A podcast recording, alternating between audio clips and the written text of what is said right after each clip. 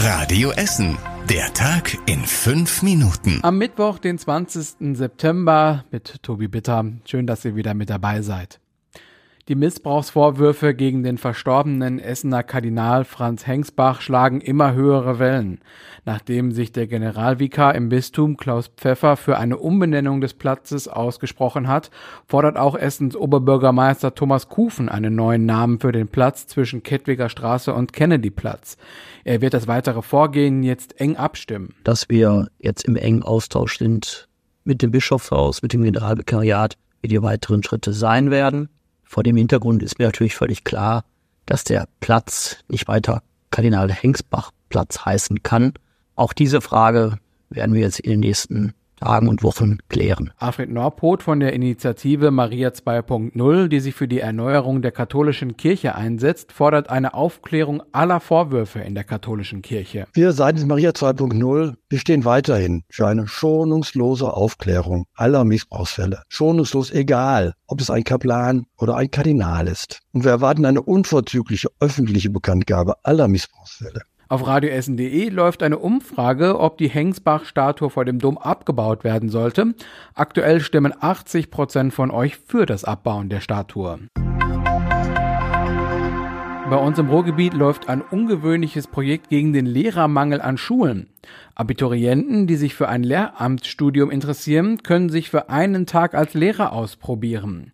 Mehrere Schulen bei uns in Essen machen mit. Abiturientin Kira Kotschenreuter aus Steele hat gestern an der Maria Kunigunda Grundschule in Karnap Deutsch und Mathe unterrichtet.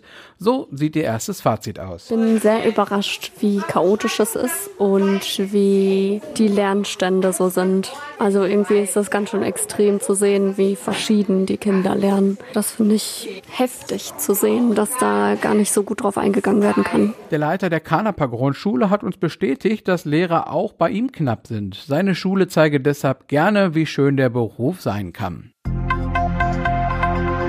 Tolle Sprüche für die Tonne. Mit dieser Aktion wurden rund 70 öffentliche Mülleimer in Frillendorf, Huttrop und dem Ostviertel verschönert.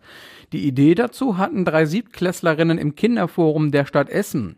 Lara, Charlotte und Katharina haben sich für die Mülleimer verschiedene Sprüche überlegt. Zum Beispiel, äh, alle paar Minuten verliebt sich Müll in diesen Eimer oder 24 Stunden geöffnet oder für jeden direkt zu haben.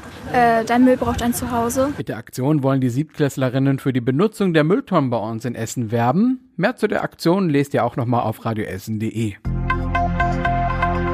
Außerdem wurde bei uns in Essen heute der Weltkindertag gefeiert. In einigen Stadtteilen wie Karnap, Horst und Altenessen gab es heute oder gibt es in den nächsten Tagen besondere Spielaktionen, wie zum Beispiel eine Kinderolympiade. Die Ruhrbahn hat heute alle Kinder unter 15 Jahren kostenlos mitgenommen. In der Innenstadt ist der Familienpunkt wieder eröffnet worden. Dort sind die Renovierungsarbeiten fertig.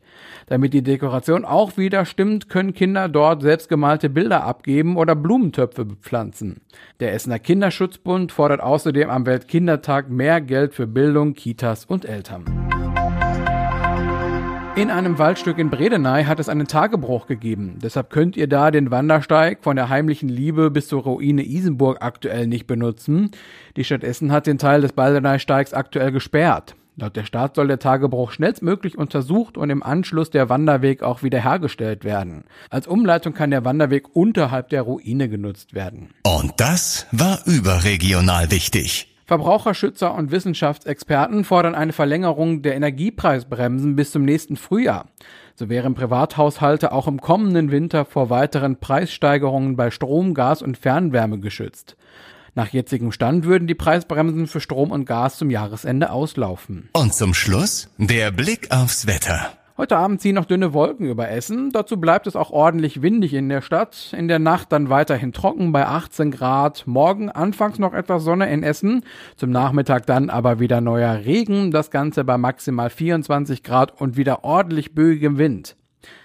Soweit alles Wichtige für den Moment. Die nächsten Nachrichten für Essen bekommt ihr dann wieder in der Radio Essen Frühschicht morgen früh ab 6. Das war der Tag in fünf Minuten. Diesen und alle weiteren Radio Essen Podcasts findet ihr auf radioessen.de und überall da, wo es Podcasts gibt.